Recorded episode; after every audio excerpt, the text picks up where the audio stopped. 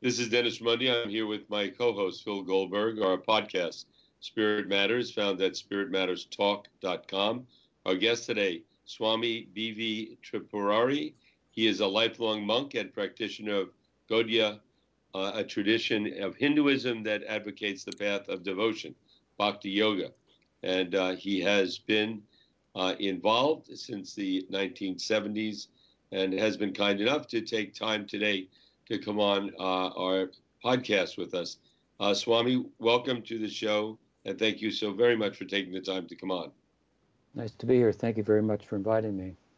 Swami, uh, why don't we begin by uh, telling our listeners something about your uh, personal path, how you came to uh, the tradition of, of Vaishnavism, and uh, something about those origins?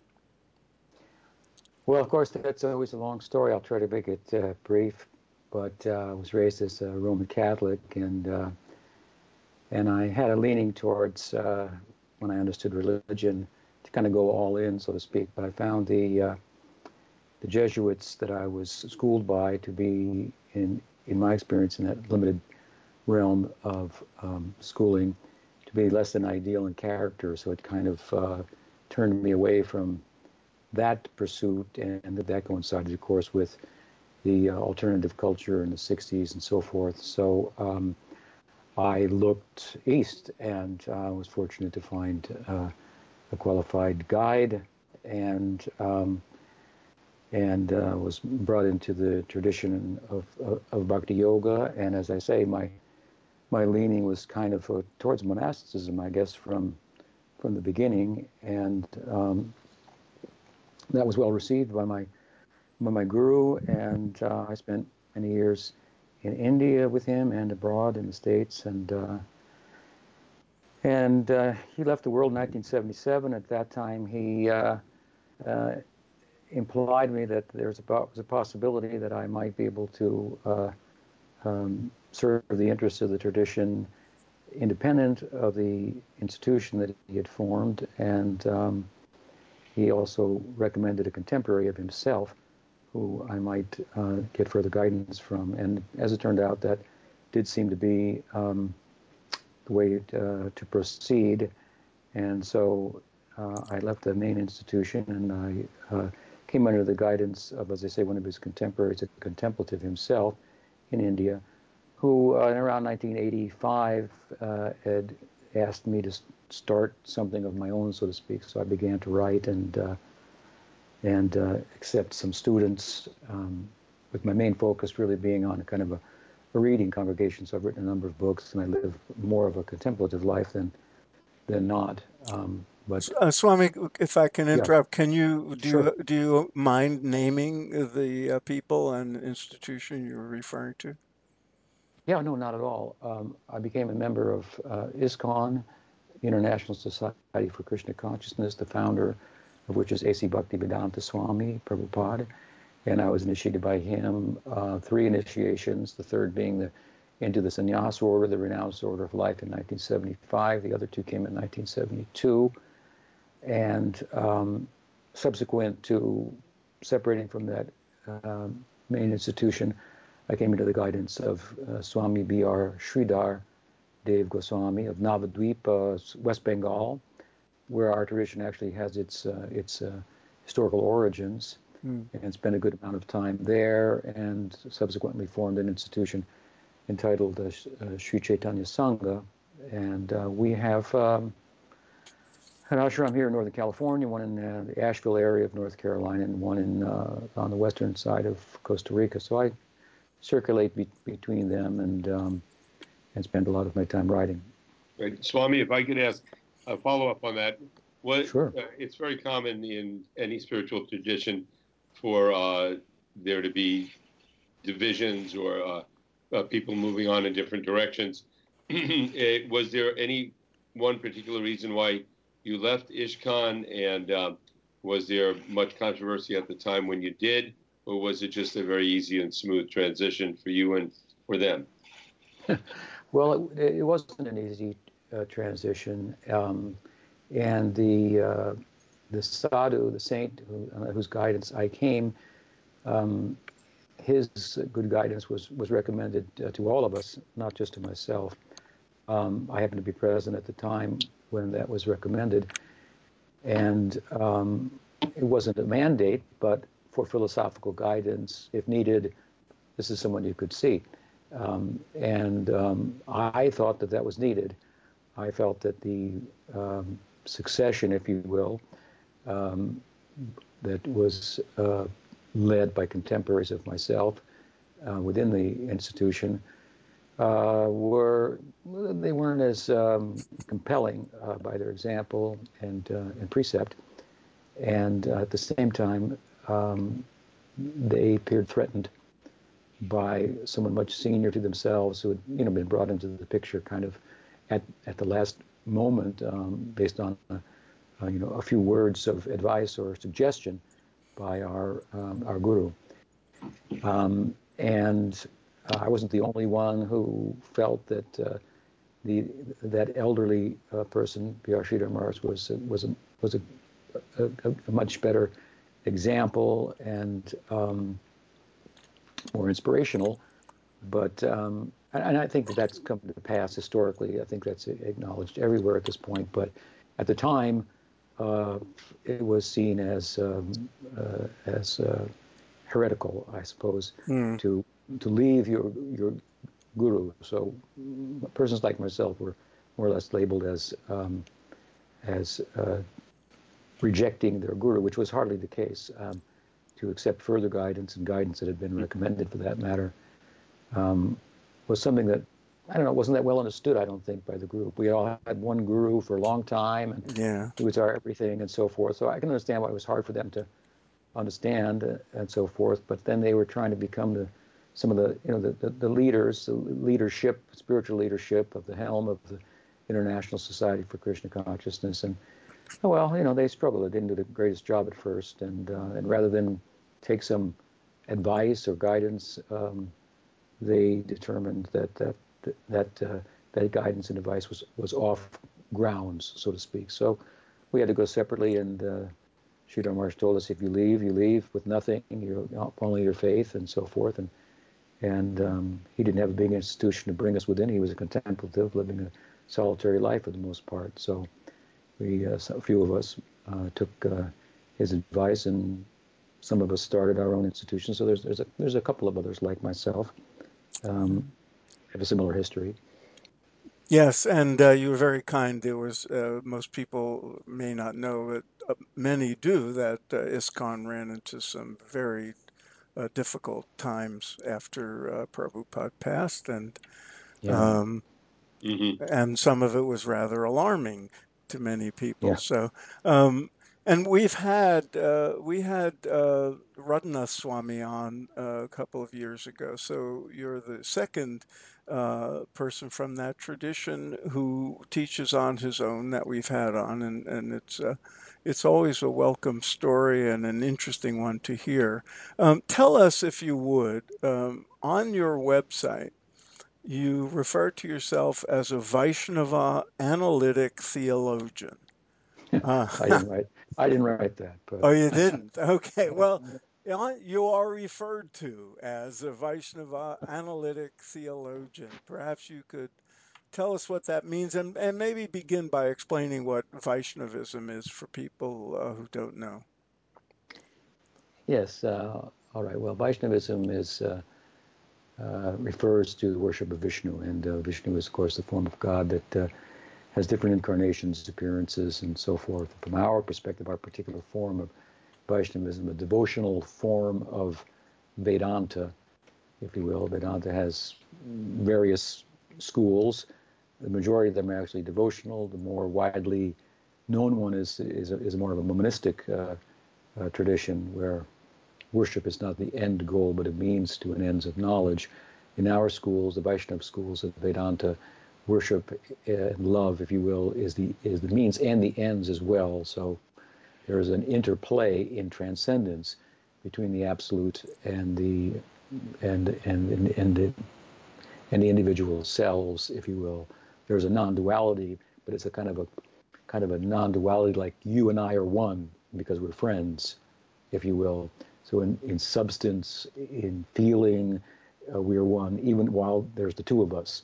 And love, for example, you and I become we. I mean, you don't cancel out, I don't cancel out, but there's a there's a third now dynamic that we're part of. So Vaishnavism has this as its ideal that kind of um, kind of I would say a, a nuanced and uh, moving form of non-dualism, dynamic form of non-dualism, rather than a static shanti, shanti, shanti, which is you know peace, peace, peace, the end of the war and the struggle of material existence, the struggle with the mind and the senses. That has to come, of course, that end. But does the war end and that's it, or is there is there commerce after that and interaction? So we would look at it as if there is, and that is an interaction with the absolute in transcendence.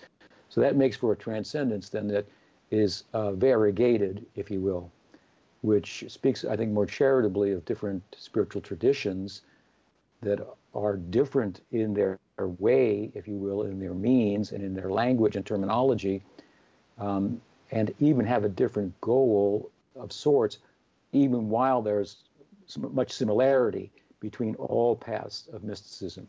So it means to say that uh, that the goal is one, but it's also different at the same time for each each tradition, a different pocket, if you will, of transcendence to enter into. So Vaishnavism, uh, in our particular form of Vaishnavism, centers on on, on the Vishnu form of, of Krishna, um, and um, and so that's Vaishnavism. And as far as being analytical, um, whatever they said, uh, analytic theologian. Theologian. Yeah, I, I, didn't. I haven't even read that site to be honest with you. But uh, I think that um, what they mean by that is that uh, there's there's kind of two sides to me. Uh, one's in in a sense, one side is a very internal side that's very relative to practitioners in our tradition, where I'll speak theologically. Um, in ways that if you haven't been involved, you, you, probably get, get, get lost, not because you're not intelligent, but you're just not familiar with the terminology and so forth. And then there's another side of me, and this reflects on my, the influences of my two gurus, Prabhupada and, and Sridhar Maharaj. Prabhupada was more, more an extrovert, really. He was traveling all over the world and um, sharing um, his insights very widely, as wide as possible. Um, and uh, Pujapad Sridhar Maharaj, my, my second guide, he was more uh, introverted uh, and, uh, and, and, and a contemplative. I have both sides, but as you get older, as I get older, the contemplative, contemplative side comes out a little bit more.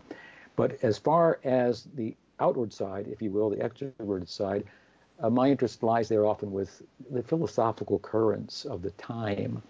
Um, uh, informed as they are by uh, uh, scientific data and, and, constituting interpretations of that data, often, if more than uh, more than not, uh, ends up with a materialistic, physicalist, naturalist um, perspective. And so, uh, you know, I find that interesting, and I'd like to offer counter um, arguments to such like a kind of flatland, if you will, uh, perspectives on the nature of being and mm-hmm. reality. so I analyzed that a bit. I suppose maybe that's that, that's the get. I mean that that that tradition of analytic philosophy is, is is of course is what it is, and I kind of enter into the stream of it to some extent, and and tend to make some um, comments and written some things about it and so forth. Uh, Swami, uh, you mentioned earlier that you grew up Roman Catholic. I think I remember you mentioning Jesuits. The Jesuits, as I understand, was also raised Roman Catholic, was uh, were very uh, analytical. Uh, they were sort of uh, the intellects of the church or whatever. Uh, and then you mm-hmm. went to uh, from there you went to Bhakti Yoga, which is very devotional. And even though Catholicism, Christianity has a, a devotional component to it, it wasn't usually associated, as I understand it, with the Jesuits. was the but at the same time now and the way you've been described, you are both uh, uh, a, a, devotee, a, a, a bhakti person. Uh, you were practicing bhakti yoga, very devotional, but at the same time, a very analytical mind, which which is not uncommon amongst people uh, that that do bhakti yoga. But when you first got introduced to the chanting, maybe it was through the the uh, ISKCON people, uh, was that sort of really just a uh, and an aha, a huge opening to you that yes, you, you, you, I have this intellectual side to me, this analytical side, but there's this this heart uh, uh, uh practice or exercise through bhakti yoga. Was it something that took you in immediately?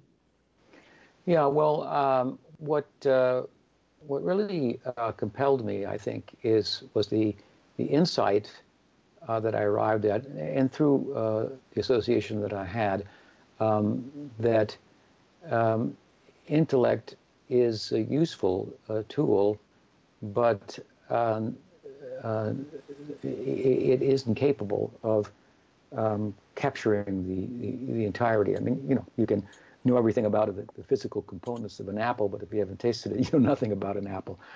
Um, so uh, that kind of insight uh, hit me very, very strongly. The idea that it's uh, that there are practices that are trans-rational, that are not irrational, but that they pick up where reasoning leaves off and take us beyond um, the reach of intellect unto itself, which then makes intellect really beautiful when it becomes a, an assistant to one's faith and transrational practices. So, the chanting is not a rational exercise; it's a transrational exercise, uh, but it's reasonable to do, do so. So uh, that's kind of how I, you know, put it, put put together the the the the the, the, the, move towards devotion, if you will, from analyzing, which I, I was doing. And, and, and as you say, of course, at the same time, that it's it's the school of Bhakti Yoga is. Uh, I remember once I gave a lecture, and there was a fellow in the in the lecture afterwards. He commented. He said, "Boy, for a for a Bhakti, you sure have a lot of gyan or a lot of knowledge."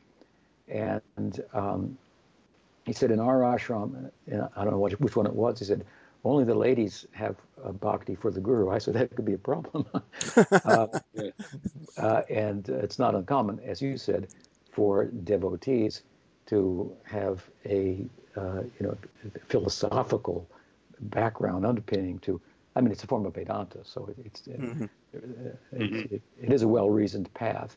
Mm-hmm. Um, it is sometimes simplistically presented by some uh, ad, uh, uh, um, members of the monistic perspective. I don't think it's an accurate perspective, but that bhakti is for the emotional, not less intelligent people, and knowledge is for the yeah. intelligent people. I, I, think it's intelligent to love. I think that love is really the end of end of knowledge. And there's much to be said about bhakti uh, tradition, and I've encountered a, a, a large number of uh, reputable scholars who started out mm. as you did uh, with ISKCON back in, in the day. We had Graham Schweig on the show, for example, and yeah, I, uh, yeah, I, I, assumed you would. Um, speaking of such, um, when you're with your students or devotees, um, are, is your sam, uh, your sadhana the same as uh, it is uh, among uh, other uh, Krishna devotees? Is the Maha Mantra the centerpiece of of of your uh, practices? Are there yes. any that you've introduced? Mm-hmm. Yeah, good question. there are some differences in our in our school in, in my sects practices, but they are not uh, differences in substance. I would say they're they're differences in in details, and I think that there are principles in any particular tradition of Vedanta, and then there are details, and the details can be changed or should be changed and adjusted according to the time, circumstance, audience, with a view to engage them in understanding, embracing the principle um, of the tradition. And so ISKCON has some certain uh, details about how the formula, if you will, of practice of sadhana. Um, and uh, unfortunately, I found that it, it, tended to become a little mechanical, and uh, there was a common uh, unfortunate uh, development where practices would be engaged in without fully understanding the meaning of them, the implication of the purpose of them, hmm. in which case details become conflated with principles. Details suddenly become principles. And then your size, your group becomes very insular and it has to do it like this. This is the only way. Because details are going to be different in different forms of Vedanta and even in different uh, sects within a particular school of Vaishnavism, perhaps, because you've got different students, maybe from different countries.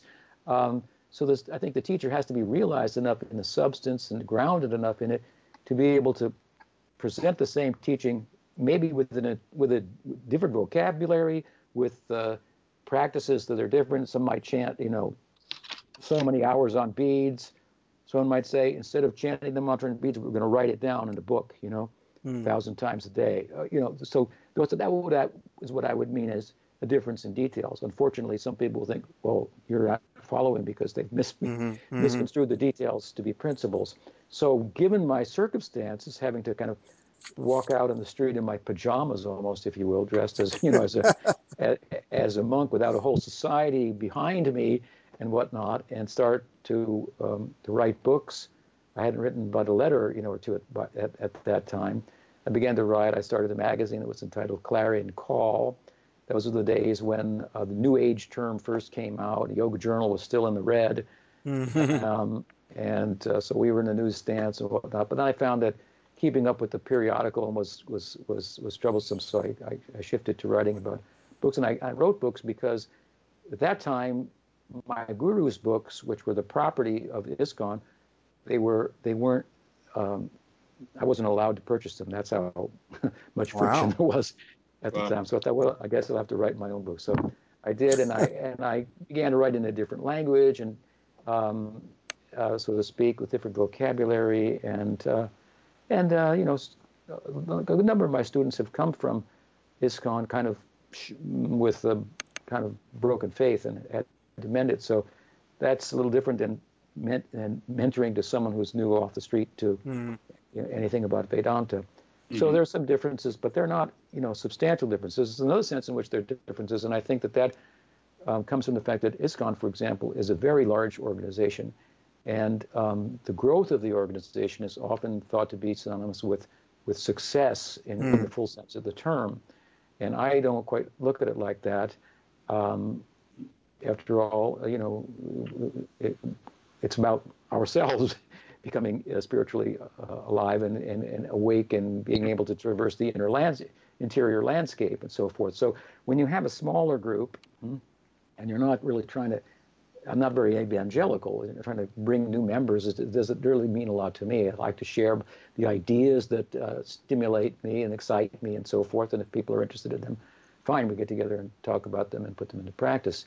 But having a smaller group, I think that you can go deeper. And this tradition of Vedanta, like anyone, any tradition of Vedanta, has a lot of depth to explore.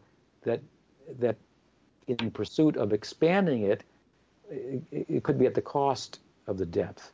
I mean, that's just a kind of a practical reality. The broader you become in the circulation, well, the more you're going to give a surface kind of presentation of it. So I, I think that ISKCON tends to be a little more fundamentalist in its orientation to the tradition itself, um, and our orientation is, is a little more uh, esoteric, if you will. Mm-hmm. Uh, Swami, uh, one last question for you, then I'll turn it over to Phil. Well, I'm very curious. What's a typical day like for you? Do you follow the same routine on a daily basis, pretty much? And what, if so, what is that?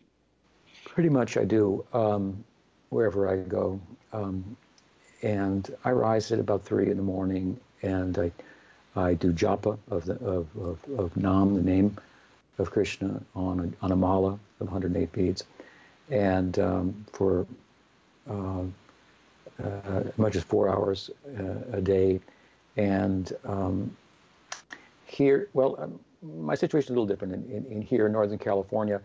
It's kind of like a, a small uh, ashram that's really kind of uh, home base for me, a few intimate students, and um, um, I do more of my writing here and so forth.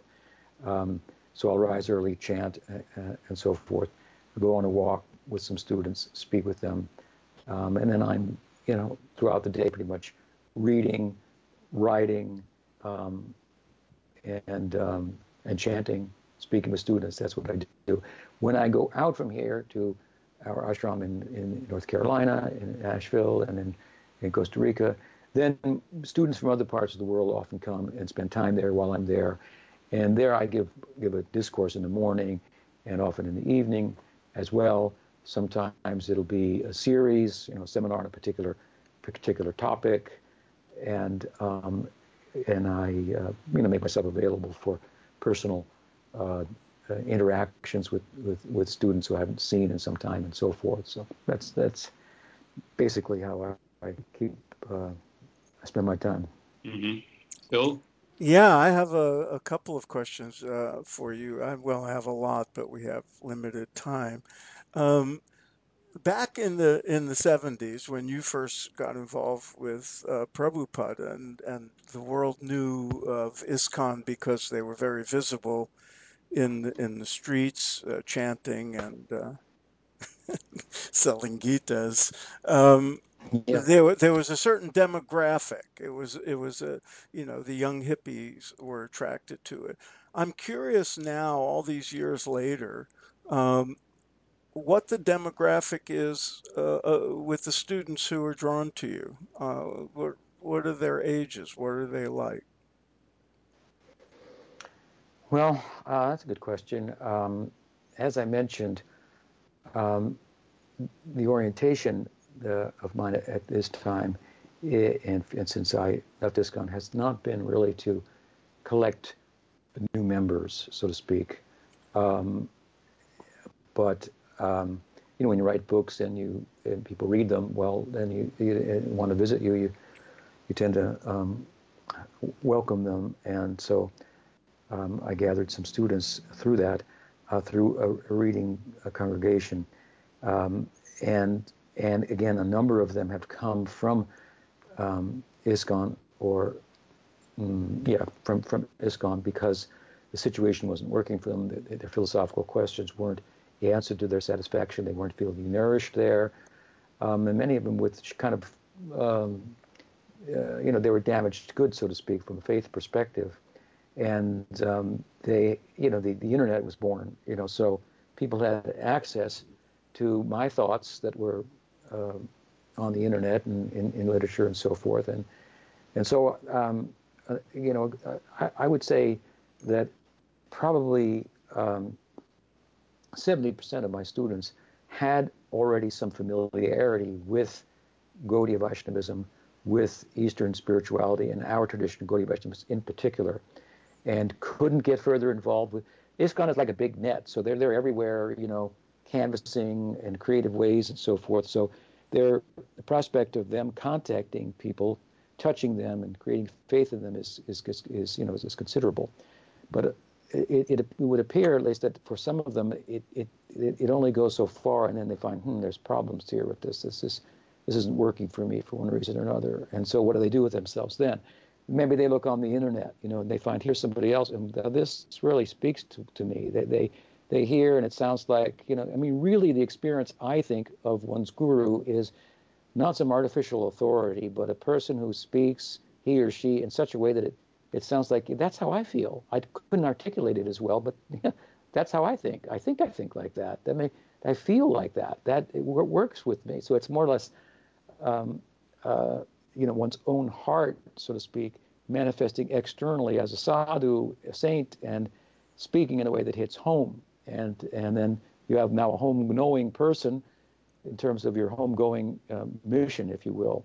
So again, a lot of my students are already were already familiar in some basic way with um, with with Gaudiya Vaishnavism. Some have confused philosophical ideas that that I've helped them iron out and, and understand the core texts and so forth um, uh, from hundreds of years ago and, and, and so on. So, uh, mm-hmm. you know, that's it's a little different answer than you're you're, you're expecting. yeah, well, it's fine though. It's the way you voiced it would have been would have been good to put towards this ISKCON because I would be interested to know what their demographic.